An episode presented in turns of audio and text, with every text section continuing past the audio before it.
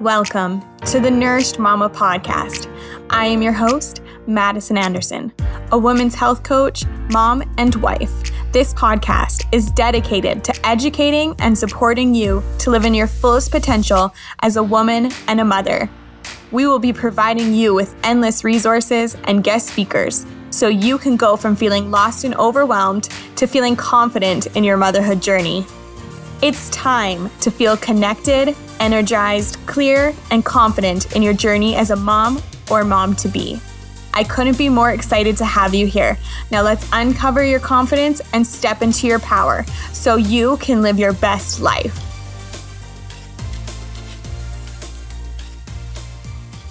Okay, so Jenn, why don't you introduce yourself and tell them who you are and what you do? Yeah, so my name is Jenn Messina. I'm a registered dietitian and mom of two. I have a three year old and a five year old, and I work in private practice in North Vancouver. So I work mostly with moms and families and picky kids. And we work a lot on breaking up with dieting. So if we're not dieting, what's what are we going to do, right? So what is a way that we can eat and fuel our bodies and feel good in our bodies and teach our kids to have a healthy relationship with food and their bodies as well? Um, so I work a lot with women um, who are interested in kind of changing the narrative. Um, and most of the women that I work with have dieted for majority of their life. So they've mm-hmm. done every kind of diet under the sun, and they're like, you know what, like this can't be the way that I want to live the rest of my life. Um, yeah. So yeah, so I work. I do mostly one-to-one counseling.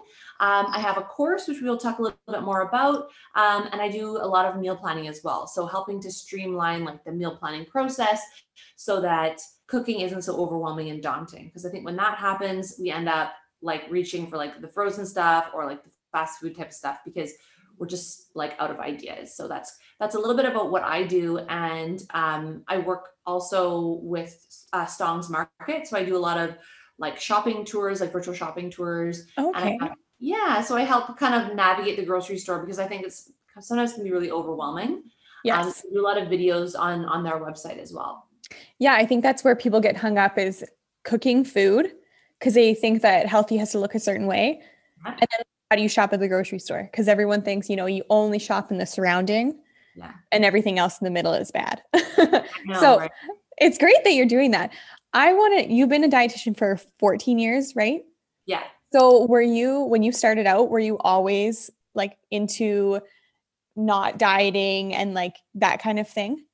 changing um, that oh, narrative that is that is like very much um the last few years so okay um, dietitians are typically schooled in a very weight centric perspective. We're trained to like look at weight as a number that we can manipulate and change um, and that health is dependent on weight. So it is it's actually very weight bias um, mm-hmm. and um, it's very much centered in diet culture. So um, many dietitians like in my year like i graduated in what 2007 um, this is still the narrative being trained. And even like i've talked to dietitians like even in the last like few years um, and there's not the momentum hasn't really swung in the direction of like the anti-diet movement and health at every size just yet.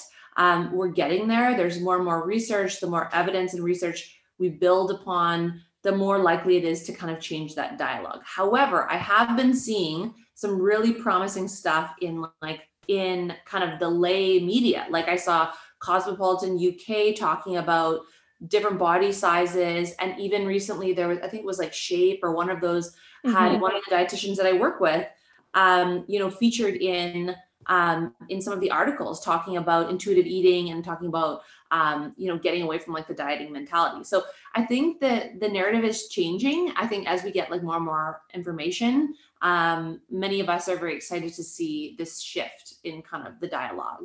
Yes, yes, absolutely.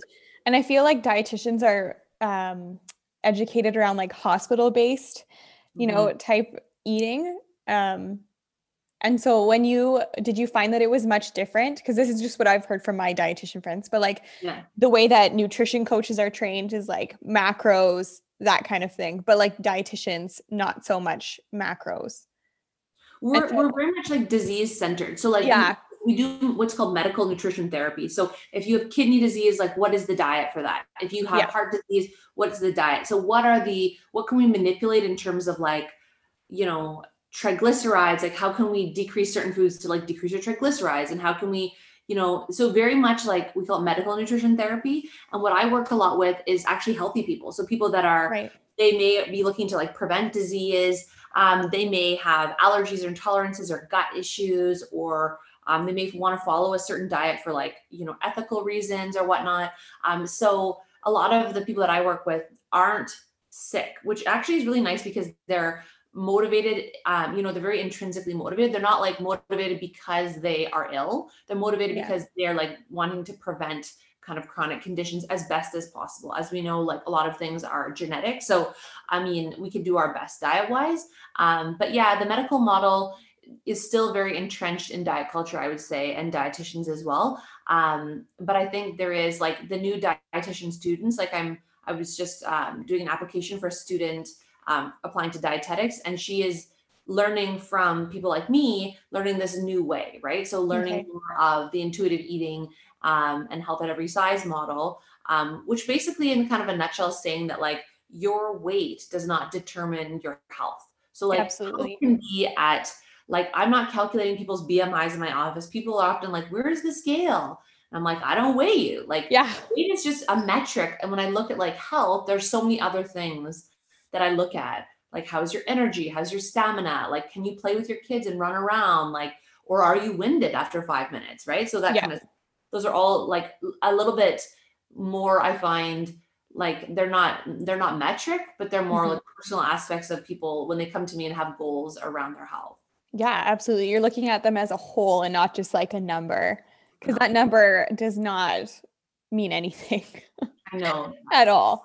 Um, so when you work you work mostly with women right yeah. just with women um, do you find that when you work with them they're trying to implement what they learn like with their kids definitely that kind of what they they want the most so women i find are really the bridge between like their parents mm-hmm. and their kids so like they're helping so when i work with a woman she's supporting her parents who have probably a different belief in terms of eating yeah maybe more like they're like I have like grandmas who are on Weight Watchers, for example. Like so, you know, the, the women that I work with are educating both their parents and their children and their spouses, to be honest. Like they're, you know, supporting kind of multi-generational um, nutrition.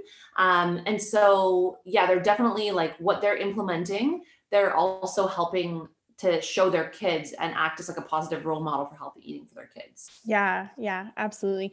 That's I mean, we I think that we take on these habits that we've learned from our from our family from our mom and dad and then we start implementing that into our kids but then you know it, when you follow you on instagram you're like oh my gosh i do that maybe i shouldn't do that anymore. So do you find that they get like an aha moment where it's like oh shoot like that's what i am doing and then and then they're able to change it a little bit better? Definitely and i think yeah. one of the biggest worries my parents have is they're like i've messed up. I've like been doing it all wrong and like my kids are going to be messed up and i think we need to realize that like children are resilient and we can also talk to them and be like you know what? I've been doing things this way but mom's learned a new way to do things and i'm going to try it a different way and so i think kids are really like we're we don't want to like ever say that we're wrong for some reason like we're only human too but i think showing our kids like sometimes we we do as best as we can until we know better and then when we know yeah. better we do better right that's Maya Angelou. Yeah. um so i think we're all doing the best like for our kids especially like we want our kids to be healthy and we want them to eat a variety of foods and we don't want them to like you know be missing nutrients um so i think sometimes we you know make certain changes or do things a certain way because that's all we kind of have known but then yeah. if there's another way like i got an email yesterday from somebody and she's like dinner was so much better. Like, thank you. Like, we'd only met that day, right? But just changing a couple things around. Yeah. meals shouldn't be a battleground. They shouldn't be a place where we like hate to go. Our kids hate to be there because later down the line, when big things come up, like say your kid's being bullied or say they're having problems in school or you know any kinds of problems that they're like that's going on for them we want the table to be like a safe space that they can come to and talk with us about those things and not have it be like a negative environment that they don't yeah. want to go to. Yeah absolutely. I never thought of it that way but you're totally right. Do you so how do you how do you get your kids to like how do you show them the importance of you know this food is really good for you without saying like that food is bad for you Mm-hmm. That's know? a great point. Yeah. So I mean, a lot of us talk in like junk food or good food or mm-hmm. healthy food and bad food. So really, like what I try and in, like impress upon all my clients and my own kids is that all food fits. So food doesn't have like a morality to it. Some foods I talk about more as like growing foods, and some foods are fun foods. So some foods give us more pleasure and some foods are foods that we need in order to grow. So sometimes my son will say, like, he'll wake up, eyes open, I want chocolate for breakfast, right? Like he's just testing, he's a toddler. Yeah. So I'll say, oh, okay, that that's, you know, that's really interesting, but you know, that's not on the menu today. And so just kind of using the dialogue. And if he says why, and I'll say things like, well, that's a fun food. And you know, maybe we'll have that later today. Um, and so, you know, we need energy in order to go to school and to run around and play with our friends. So I definitely try and talk about it more in in that like growing and fun food. Um, and if they're wondering, you know, like why can't I have whatever for like I have other kids and they'll say like they're asking for like candy nonstop. So mm-hmm. the parents don't have a good reason. They don't want to be like, oh, that's gonna like rot your teeth, or they don't want to have certain negative connotation. But I think as parents, like we get to decide. We call the division of responsibility. So we decide the what the when and the where of feeding. And mm-hmm. children get to decide of the foods we provide, how much of those foods are they going to eat and if they're even going to eat anything at all. So um, we may provide a dessert at a mealtime and they get to decide if they want to eat it or not. But they, so what's, what happens in modern society is children decide the what, when, and where. So they're asking, I want hot dogs and pizza pops. And so they're deciding the what, they're deciding the where. I want to eat it in front of the TV, and they're deciding when. Like they're badgering us for snacks like nonstop. So the roles are reversed, and then we're doing the kids' job. We're saying two more bites, five more bites. So in reality, we're actually it's actually the opposite. So we get to decide as parents.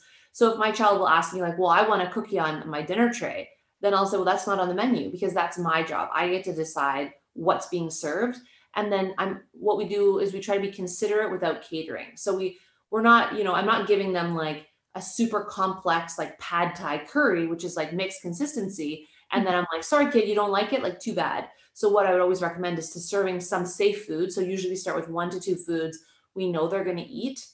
So, it could be blueberries and cucumber or something, or it could yeah. be, you know, uh, a side of rice with butter melted on it. Like last night, my kid, I served them like a lemon leek meatball, which is like basically an onion and meat meatball with potato and cauliflower, bread and and fruit. Um, so I know my son like is not a big meat eater, so that's going to be a no. But at least he had the bread and he had the berries, and that's what he ate. And right. so my job is to provide the food, and their job is to decide. Yeah, yeah, that's so good because I have well, even just moms, um, they're always like they're they don't want to change the way that they well maybe they want to change the way that they eat but they don't want to change the way that their kids eat too. So then they're like well i don't want to make separate meals and i don't want to do all that kind of stuff. Um because the transition i think is hard on kids maybe or they think it's going to be hard. Have you found that that like the transition from the mom becoming more healthy and wanting to serve more healthy foods and then trying to get your kids involved with that do you think that that's kind of a hard transition for them or do they adapt pretty easily i mean i find that like the kids want to eat what you're eating okay. so we also have to be considering the fact like when did you like eating kale like were you six or were you 26 do you know what I mean? that's a good point right so like i think yeah. we have expectations on our kids like children aren't motivated by like health or like I need to get my fiber in. They're they're not motivated by those things. They're like, does it taste good? Does it smell good? Does it look good? Like appearance matters. So like if it's a big slop on the plate, like no, they're not going to go for it. Mixed consistencies are very difficult for any child. So, you know, if it's a stew or a chili, like they don't know what's in there. Like think about if you were going to a restaurant and someone was just like, I'm going to give you something. And you're like, what is it? And they're like, well, you'll like it. Just try a bite and you're like but actually what is it so like and like you have all these like thoughts about you know what could it be is it going to be an animal is it going to be a vegetable so i think children like we we kind of just make these expectations of our kids to like just try one bite. It's not that big of a deal. But actually, to them, it's like asking them to go like skydiving or something like that. It's like a completely irrational fear that they have because they have zero clue as to if what they're going to react to that food. So I think yeah. if mom is looking to get healthier, um, then definitely continue to serve. Like, say you're making, for example, a kale salad. So you're making kale, say you're having like a kale Caesar salad, right? So you've got salad, you've got croutons, you've got some maybe some chickpeas or some chicken. Think about like what can I, what would my child of this actually like to eat? So probably the croutons, maybe the mm-hmm. chickpeas, maybe the chicken with ketchup. So serving sauces and dips make things easier. Serving one safe food. So you might want to like add a safe food to that, like a slice of bread, or maybe their safe food is a bit of rice. So I mean, we can. I don't think we need to make separate meals for them, but I think we need to also be, be offering something that we know that they will feel comfortable to come into the table to eat. Because right. if they come to the table and there's nothing that they want to eat at that meal it's upsetting for them right? And so then then that place is a negative place. And then we're forcing them you've got to eat a bite. Like how do you know you don't like it? Um, so all of those kind of pressure techniques backfire. Or like the bribery like if you eat your vegetable then you get a cookie. We're mm-hmm. saying like the vegetable is so bad that we need to bribe them in order to eat to get a cookie. Right so, so we're setting that negative connotation up.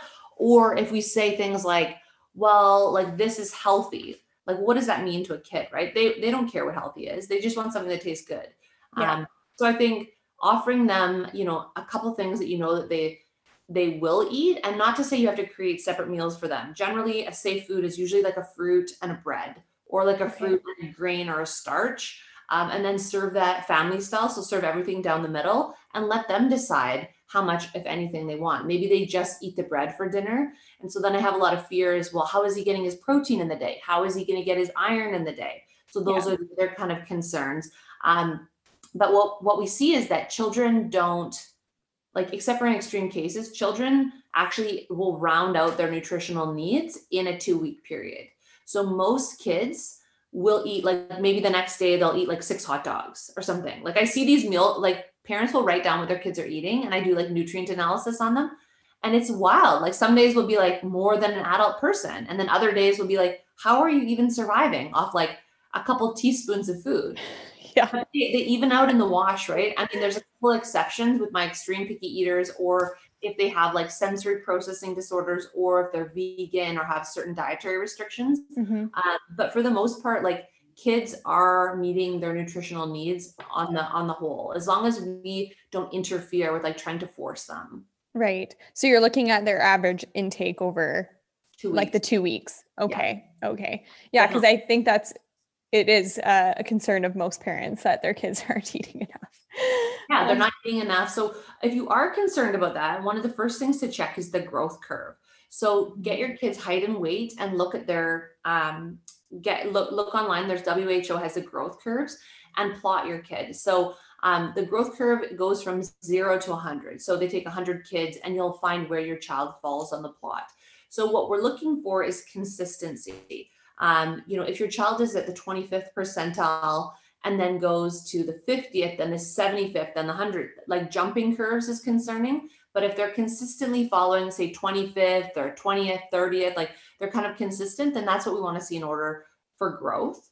Um, I had a family yesterday, they were like petrified their son wasn't eating enough. But when we plotted the child, it's a 75th percentile for weight, right? Oh. They're just looking at the child and thinking, well, my other child is so much bigger.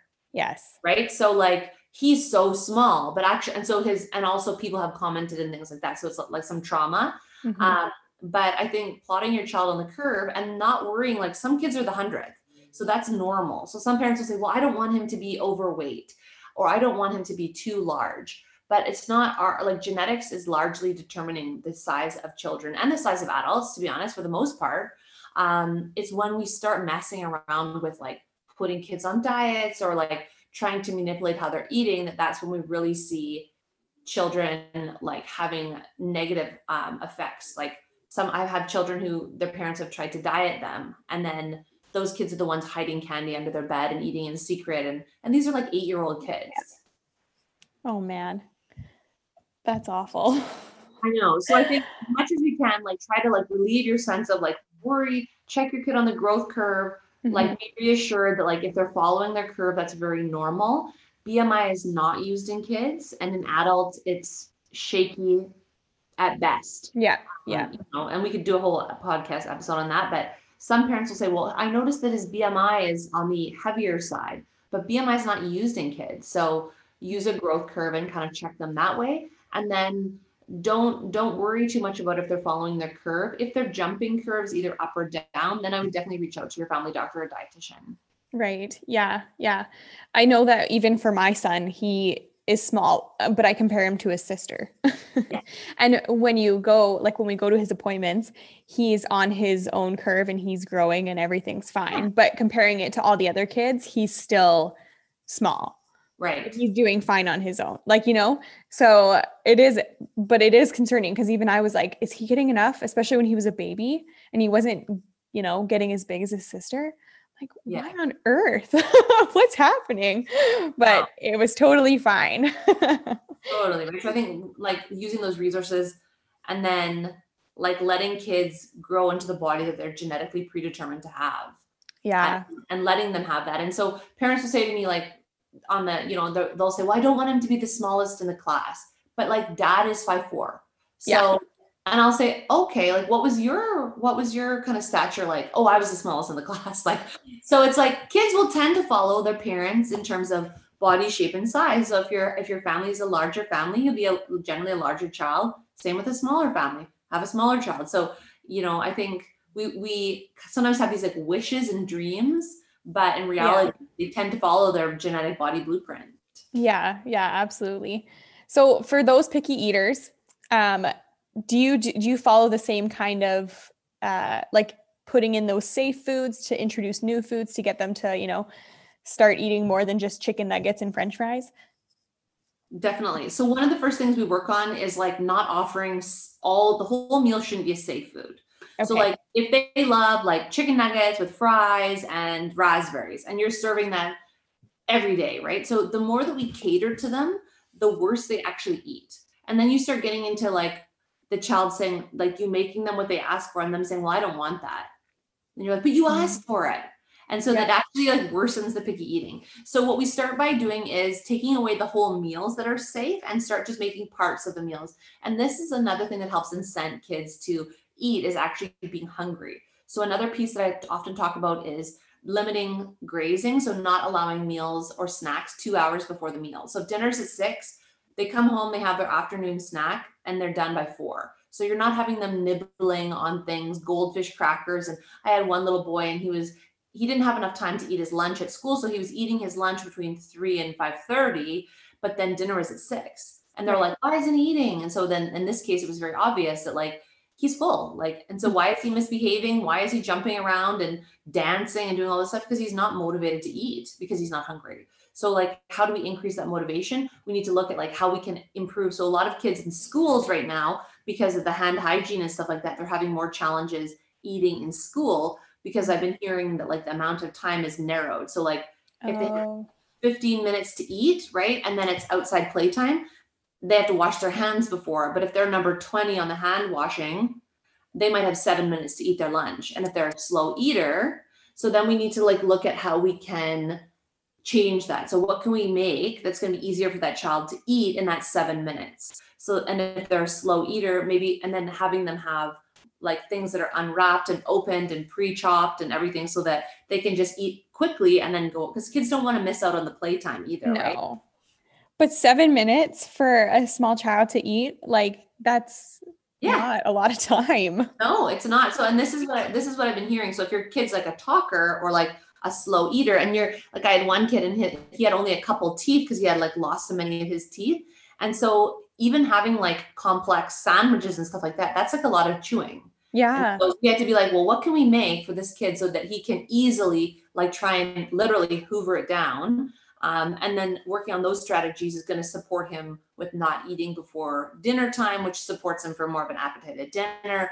So i think we have to be curious to like why is our child maybe having challenges around eating during the day. Um, mm-hmm. that is something that's come up specifically this year because of all the hand hygiene, which is amazing. But yeah. um, it does limit like certain things that we never had to consider before. Yeah, absolutely. That would be, I wouldn't even have thought of that. Like, oh, he only has seven minutes to eat. Yeah, I mean, maybe he's fine with seven minutes, but say, say he's a slow eater, then yeah, you know, he gets in a few tablespoons and that's it, and then he's starving and maybe badly behaved when at the end of the day, right? Yeah, yeah, absolutely. I know I'm guilty of um, letting my kids have too many snacks before supper time because I'm like, oh, you're hungry. Okay, fine, just have this, and then yeah, and then you don't. They're not eating very much at supper time, so I definitely need to be more strict when it comes to like the time that they eat for sure. And I mean, it's hard, right? Because we're moms and we're like, they're like, Mars, I'm so hungry. So yeah. what we do, we call it a tide me over. So I give them something. So it might be like a platter of veggies, which I'm going to be serving with dinner anyways. I might put that out. So it's not super good, good mm-hmm. in their opinion, but it's like, if you're hungry, you'll eat that. Yeah. Right. So, or I might give them like, you know, six goldfish or something like that if they're you know so whatever it is it's something really small and then i'll say this is your tide me over this is going to get you to dinner because dinner is at 5.30 um, but i know you're really really hungry now so we're not like not listening to them but we're also like not giving them like a smoothie pouch and then like yeah. a granola bar and then they're like i'm not hungry or they're like misbehaving at the dinner table the other thing is that dinner for most kids is actually the worst meal of the day so just mm. be aware that like children have been eating all day long so it's very normal to have like a good breakfast, a medium lunch, a bad dinner. Like, and that's actually pretty standard. So, um, but don't overly stress about that. Um, again, like I usually suggest offering a, a, snack before bed for most kids, unless dinner is super close to bedtime. Um, but usually I would suggest offering a snack before bed is another opportunity to eat. And this is regardless of how much they ate at dinner. Right. You're just you're offering it, you're giving them an opportunity. Yep. Yeah. It's another eating chance. And again, the evening snack is not like for the cookies and the ice cream. The evening snack is like the yogurt and the fruit or like cottage cheese and veggies, something like mm-hmm. super simple. Um, because what I do find is that if it's too good, like say you're always serving the like Cocoa Puff cereal at evening snack, they'll hold out and they won't eat their dinner because they know they're getting something delicious. Uh, so don't make yeah. it too good.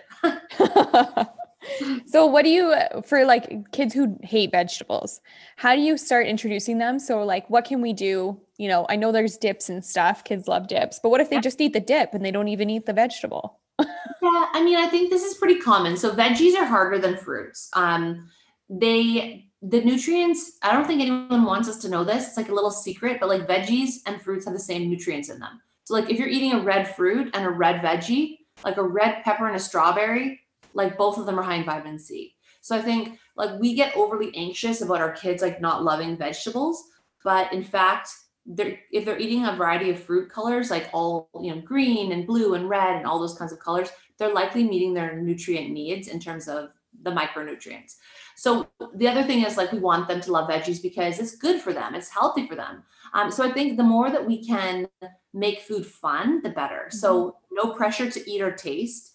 Um, I like the idea of dips and sauces, like you mentioned, and also like sometimes using sauces, even if it seems inappropriate, like ketchup with their veggies. Like dips and sauces are like the training wheels of vegetables. So whether it's ranch, whether it's like a mayo dip, um, today I'm going to be posting on my social feed um, using like a cracker with hummus and decorating the hummus face with veggies. So you know, just making food fun and um, you can also use veggies as like a paintbrush, like you could use. So having fun with food and playing with food in a non-threatening way. Um, reading books about vegetables, growing vegetables, eating them yourself in front of your kids, mm-hmm. and um, and you can also talk when whenever I'm talking, whenever there's a new food, I talk about that food in terms of like what does it taste like what does it smell like what is it comparable to so they get a bit of an idea about it and then i don't ever say they have to try it sometimes they'll be curious about it and I'll say, Do you want to smell it? And they'll say, Yeah, I want to smell it. So then they'll smell it. So, kind of the stages of progression we usually see are allowing it on the table. Then it might go on the plate and they might like put it off to the side on what we call a no thank you plate. Then they may smell it. Then they may touch it. Then they may lick it. Then they may put it in their mouth and spit it out then they may eat it. And this, is like mm-hmm. 15 to 25 exposures. So you just keep serving, serving, serving, and you know, try to make it fun and light, no pressure. And eventually most kids tend to start eating some vegetables. Okay. Yeah. That makes sense when you think about playing with them and like making it like a fun experience rather than just have a bite or you know totally. just eat one and then you're then you can leave the table um so with that um you mentioned like eating all everything on your plate and then you get a cookie mm-hmm. um so how can we because i think a lot of us do this because uh, that's what we were taught growing up at least yeah. i was and you had to sit there until you were finished and then you got dessert or that's when you could leave the table. So how can we start like moving away from that? What if our kid isn't eating anything? Mm-hmm. You know, like do we worry about it? Do we just let them not eat anything?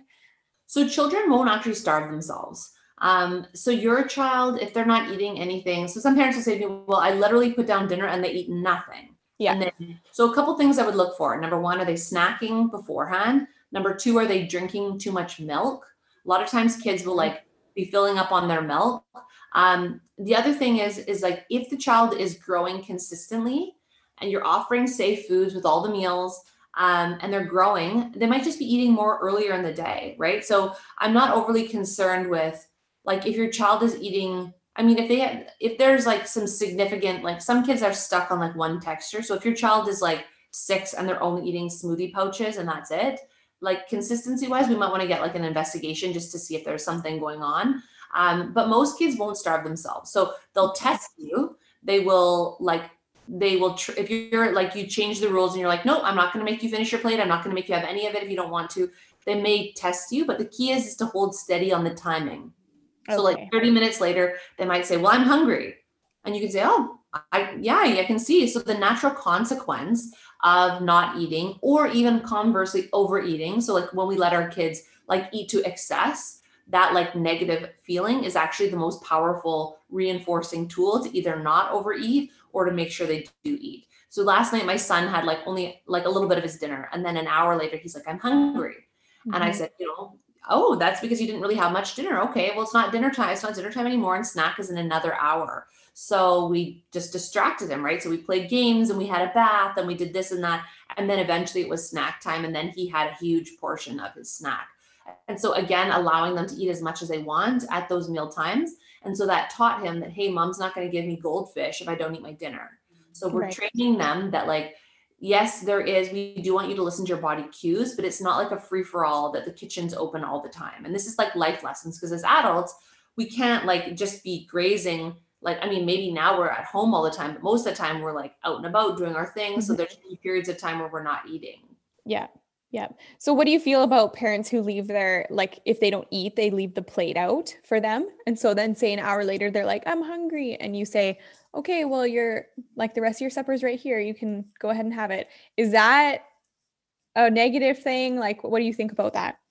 So i think it depends on like what the intention is. So if it's a punitive atten- like intention or is it like a financial? Like some families literally can't afford to be serving different food six times a day right? So mm-hmm. the dinner is served they eat two tablespoons they say they're done and then they're bugging you an hour later. So i would put the plate away i would say mealtime is done after say 20 or 30 minutes plates in the fridge wrap it up um, but if you don't have the financial means to put different foods on the table then by all means serve the same thing again However, right. doing it as like a punitive, like, well, you can eat your dinner because you didn't eat it earlier, then that intention is like again putting this negative spin on like the meal environment. Mm-hmm. Um, so in that case, I would say like if you're financially able to put something different, maybe they really hate that stir fry.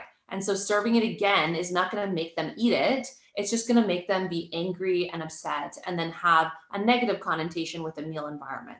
So yeah. again, you don't serve something delicious at bedtime. You serve like you might serve them like a piece of toast with peanut butter, which is okay. It's pretty good, but it's not yeah. like unbelievable. It's not like you're serving them like, you know, a fruit, you know, parfait or whatever, making it super elaborate. Um, but then there are families that can't do different. They just financially, it's just not feasible. So I yeah. think it really depends on the intention behind it. Okay. Yeah. No, that makes sense.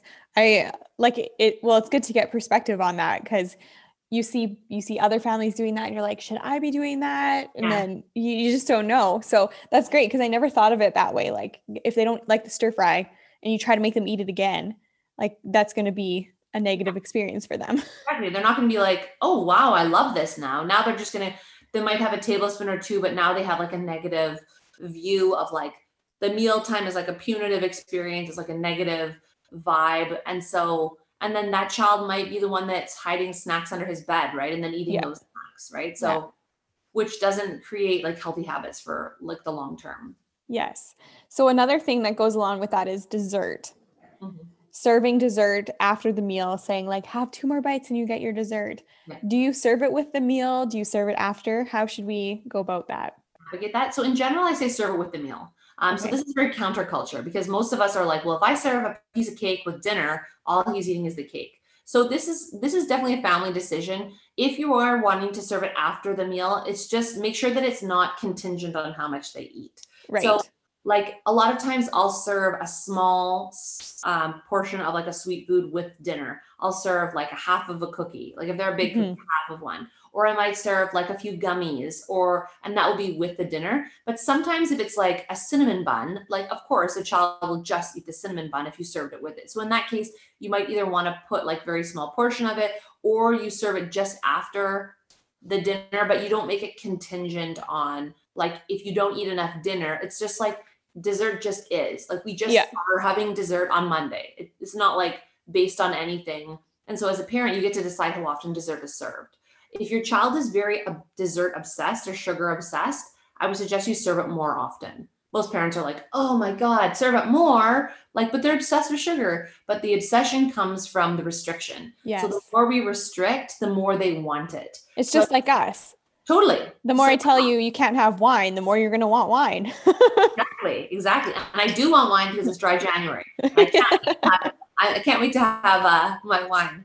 Um, but it's very true. Like, so I think it's very much that mentality that like, well, I'm going to eat as much as I can, like that, like overeating indulgence, because it's like, well, I don't know when this is going to be served again. So I suggest serving it more often, making it nonchalant. Oh yeah, we're going to have candy on Tuesday. And they're going to be like, what? Like blow my mind here. Um, so the more we make it a big deal, the worse it is. Yeah. So I actually, it's interesting that you say that because I was listening um, to another dietitian friend, and when she grew up, her family always had candy out, like in bowls. It was just like free for all, but it made her not want it all the time. And so when she had a friend come over, her friend said, like, you just get candy all the time? Like it's just laid out here for you? And she's like, yeah. Yeah. Well, uh, she didn't know any different. And like the it was the friend's mind was blown. she couldn't Totally. believe it. But that made her not want it because it just like it was available all the time. Mhm. And, so, yeah. definitely. And so sometimes what I do with my families is I, I tell them to do like an all you can eat sweets on the weekend. So one day, so whether Saturday or Sunday, and usually I choose the afternoon snack because it's like not right before bed. So at like 3 p.m., you put out a plate of cookies and you say, like, have as many as you want. Serve with a glass of milk, maybe some fruit, but don't say they have to have any of it. Um, so making it again this unlimited quantity, you'll notice that the first time, yeah, they'll overeat. And sometimes I've had families the kid barfs. But guess what? The next time they're not going to eat so much. Right. Yeah. So and they learn from that experience, like, hey, if I eat 10 cookies, I'm gonna barf. And so the more we make it um, like not a big deal, the better it is. That being said, some families will say to me, Well, I don't really want to have candy in my house all the time. Like it doesn't feel good from like my morals and ethics. And that's okay. So families get to choose what kinds of foods you want in your house. Some, like for example, like my mom loves to serve like these, like I think they're like, what are they like wieners? They're they're like they're in the fridge. They're like some kind of sausage Okay. snack of some Yeah. sort. Anyways, I don't I don't personally serve sausage snacks in my house. So my kids, when we go to the store, will say like, "I want sausage snacks," and I'll say, "Well, you know what? That's not something that we have in our house." So as parents, we get to decide. There's certain foods you might not feel comfortable having in your house, and that's okay. But I think saying no sweets or no like in this case it's a salty food no salty foods ever like that's when you increase the like drive to want it so you know i might not serve my kids sausage snacks but yes i have chips in the house so they can have like they're feeling like something salty they can have another option so the family that doesn't want to have candy maybe you make your own cookies and maybe that's something that you allow them to have more often if that's what feels good for you Yeah. Yeah. That's such a good idea. I never like you never think of it that way, but then when you when you say it, you're like, oh my gosh, that makes so much sense. i know i think it's just these things it's kind of it's counterintuitive to the way we've been taught by a lot Yes. so i think it's a lot of unlearning and it's oh, like for sure. And like the other thing I often ask my families is like, what's the worst that's going to happen if they eat 10 cookies? Like, what's going to happen to them? And then a lot of times it cycles back to my worry is, is they're going to become more obsessed with sugar. They're going to eat unhealthy and then they're going to become overweight and then they're going to be teased and taunted and all this sort of thing. So the intention from parents is not like I'm trying to be a meanie. It's like I'm trying to protect my kids so that they have a good life. Yeah. Um, but I think as parents, like there's other ways that we can support our children to become resilient to like the diet culture messages that are in our society. Um, and also to feel good in the skin that they're in, to feel good in their body. Um, so I think restricting is not, doesn't actually help them. It's actually the opposite. Um, but you know, and we were kind of chatting about this, but I do have this course that we're um, that we're launching again. We had amazing feedback for. Um, it's called Body Positive Kids, and it's a course for parents to help um, foster that resilience in kids to media marketing messages to like what do they say when some kid at school calls them fat? Or what do they say um, you know how do they respond to comments about their body or or feelings about their body or the way that they eat? Um, so it's a course for parents, um, but really it's looking at like how to feed your kids, how to feel good about feeding your kids, what to do, answering all these types of questions, and then also layering on the aspect of like joyful movement. Because I think a lot of us are worried about our kids. We're homeschooling, they're on the iPad all the time, mm-hmm. they don't want to move. And so then it's like, we have kids like families put their kids on like you have to go for a run like forcing their little ones to like and their kids hate running and stuff like that so it's like how do we make movement fun and not a punishment? Yeah. So this is all like the kinds of stuff that we talk about in the course. That's such a great course. I know it's really amazing. We have 17 people on the wait list right now. So we're going to open the doors um uh I think next weekend or this mm-hmm. weekend. So we're already on it's already Monday today or Tuesday. Tuesday. Um, yeah. We're going to open the doors um this weekend. Um and then yeah, we're going to we usually do a small group um, but it's going to be a great opportunity to meet with Jill and I, who are going to be coaching the session. So there's 75 minute sessions, five weeks in a row. And then we give you a break for spring break and then let you try some of the strategies, come back again, and then troubleshoot what's been going well, what's not been going well, what are you stumbling on. Um, but I think it's a it's a gift that we can give our kids to have a generation that doesn't ever diet. Like this yeah. is my hope for the future is to really have a generation that doesn't feel the need to to diet. Yeah. Yeah, I from what I've researched, it's like women spend 17 years at least of their life dieting, which is crazy to me. I know, and it starts so young. Mm-hmm. Like it's like like it starts in elementary school, like children wanting to change their bodies shape or size or feeling. And I even think of my own self like growing up. Mm-hmm. Like when did I first feel like I was too big? When did it go from, look, mom, I'm growing to like, oh, I'm growing? Ugh, like, you know, and it's usually around like grade five, to be honest. Like, that's kind of the yeah, like nine, 10. Yeah. Yeah. That age. So, you know, it's like a light switch that, like, that, you know, bodies are worthy based on size. And so, you know, how is we, so we can't like change the culture, but we can help our children become more resilient to the messages that they hear. And like, look at a you know an ad and say like hmm i wonder what's been done to her to make her look like that and not internalize that message and say like oh I, why is my skin not like that right so yeah. yeah that sort of thing so yeah so we're really excited we've had amazing feedback from the last course participants and um and yeah we're going to be um going strong as of so coming in february we're going to do 10 days of body positive parenting on my instagram so every day there's going to be a new tip leading up to like the launch of Body Positive Kids 2. starts on February 11th, right? That's right. Yeah. Okay. So Thursday the 11th in the evening. Yeah. Yeah. And I feel like this is something, even if you didn't have, you know, even if you had like a baby or if you had like a two year old, this is something you as a parent could like implement for yourself too, right? Definitely. I, I, yeah.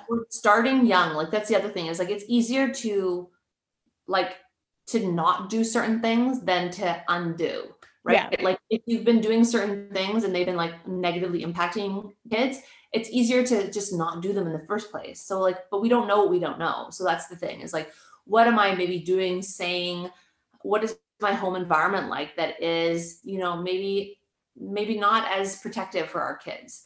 Um, and so learning some of those strategies and then if you do have a young child it's like how can i implement so we talk a lot about the division of responsibility in feeding and like how to support our kids to also like it's so it's it's mostly a lot of it is also like a feeding course too. So it's like picking my brain on all these types of questions, troubleshooting meals, um, and like like what do we actually serve? So like yeah, you know what is on the plate. So you know, and we do um, we're going to be doing a giveaway. So the people that the first kind of week of people that sign up are actually going to um, get a free 30 minute um, session with either Jillian or I.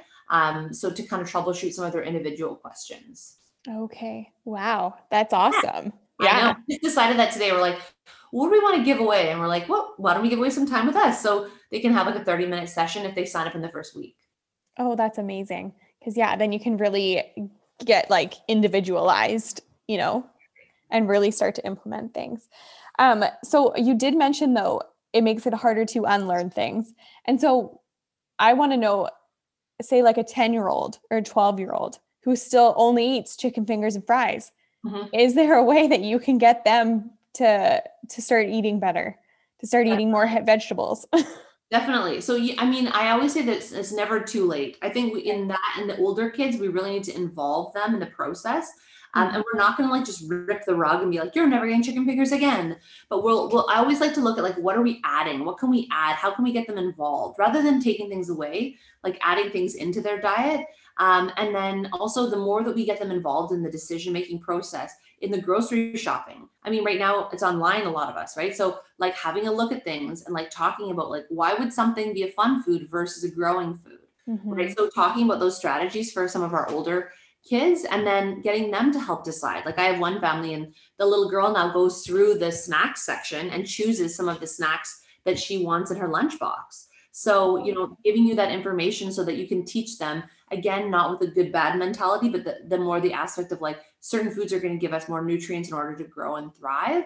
Um, and so, you know, and then getting your kids to like, we're looking for progress, not perfection. Like, if your kid is eating chicken strips and fries every day, like, we would be looking at like moving towards like chicken, but slowly. We call it bridging. So, mm-hmm. slowly moving in that direction, um, but not like eliminating by any means. Yeah, okay, that's well, that's great because I do know some kids who are around that age, and yeah, all they want to do is eat chicken fingers and fries. Still, I'm like, how can we get some vegetables in you? Count. yeah, and it, so we do have this question. I actually have this question too about um, the family sitting at the table. Mm-hmm. So there's kind of like two parts to this. Is sitting at the table super important, like as a family, versus sitting, you know, in front of the TV? And then should the child wait until the whole family is done eating before they can leave? Okay. So, great question. The family meal at the table is what's found to be the most protective. Like when we look at studies, it's it's actually more protective to have children eat with their parents than like it's more important than like socioeconomic status and religion and like all of these other things. So family meals together and that means doesn't have to be everybody, but with at least one parent eating the same food um, is what's found to be most protective. So we know that those kids are going to do better at school. They're going to have less issues with drugs and alcohol. They're going to have less issues with like teen pregnancy, things like that. Um, so table has to be the table. If you're a family that always eats in front of the TV, then I would suggest maybe starting small and doing one meal a day without the TV. Or if your child is eating with the iPad at the table, then we look at like weaning down the iPad. So either it could mm-hmm. be cold turkey. So like just saying on breakfast, we're not doing the iPad and then let the tantrums happen. Or it could be we're only doing five minutes of iPad and then the rest is not iPad.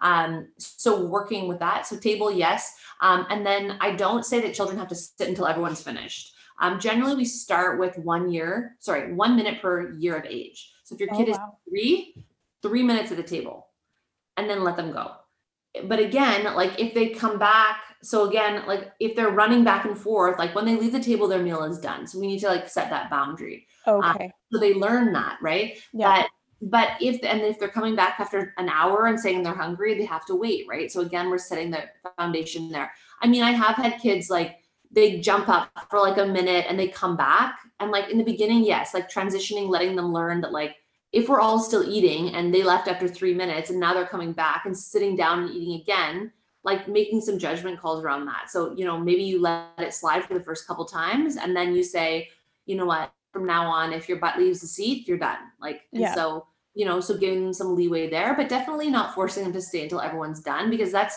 again making a painful process for Mhm. your three year old who has a very short attention span. Yes. So I work on one minute per year of age, then two minutes. So then that child would be at six minutes. And sometimes I get like a sand timer. I just turn the sand timer on. Like you need Oh, to sit good. time is done. Yeah. Yeah. Yeah. That's a good strategy. hmm Cause yeah, my daughter, she she'll sit there and like she's so wiggly all the time. She just doesn't unless she's really hungry. Then she'll sit down and just like Yeah. focused. So I definitely need to implement that more. But she is one like I'm like, get back on your chair. you need to eat. But she'll run around and then she'll come back. Eh, So I definitely need to be more strict with that. But I don't ever say like if she's done, then she can leave. I would Yeah. never make her sit there, but I know some families um, do do that. And I Mhm. think it would be really hard to make a four year old sit there and be still, especially at the end of the day. Totally. And then also it's painful for the parents. So I think the other thing is like division of responsibility. Like our job as a parent is is actually really hard. And like Mhm. it is a struggle every single day to like be responsible and do all the things. So I think why are we making it torturous for ourselves to have a child who's like sitting at the table making like a mockery and like being annoying and whining and crying? So like you're done. If you're you can't ruin the table experience for the rest of us.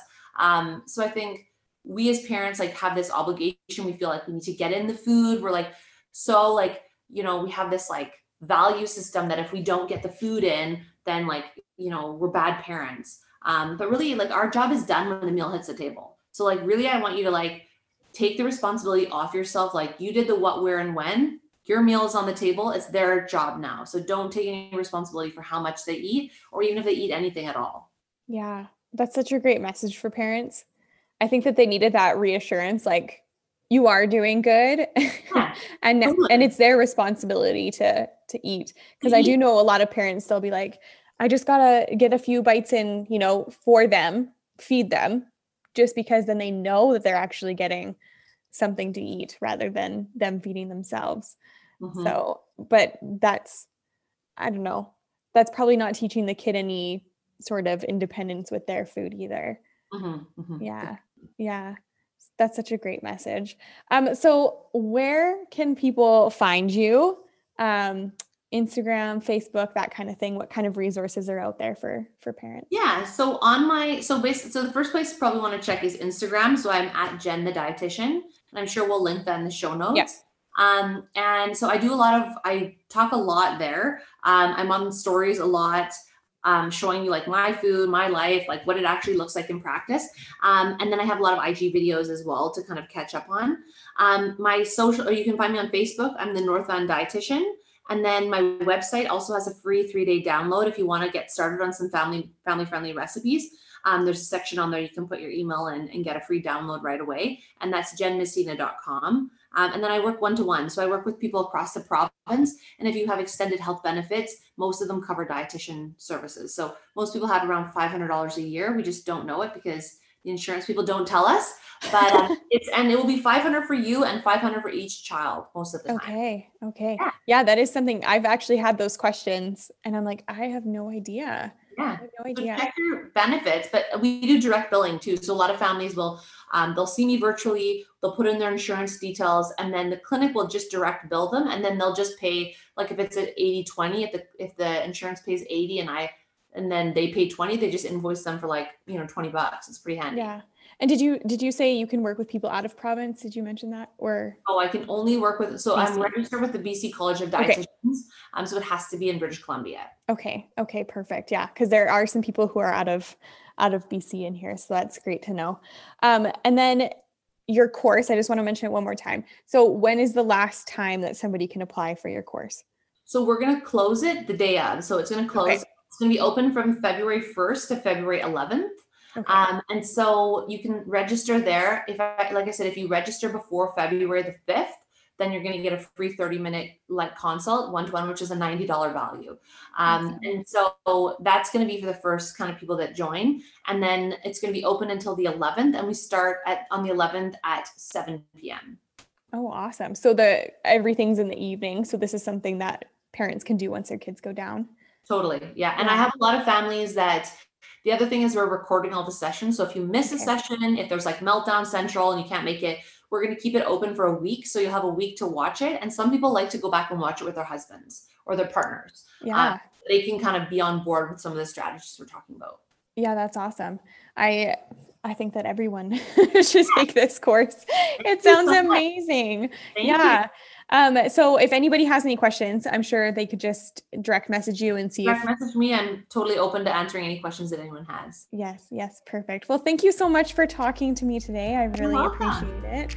I learned so many good things that I'm gonna try to implement. Awesome. Tips tricks, right? It's all about Yes. the hacks. We need them. yes, I'll let you know how they go. Perfect. Thank you so much. You're welcome. Bye. Bye.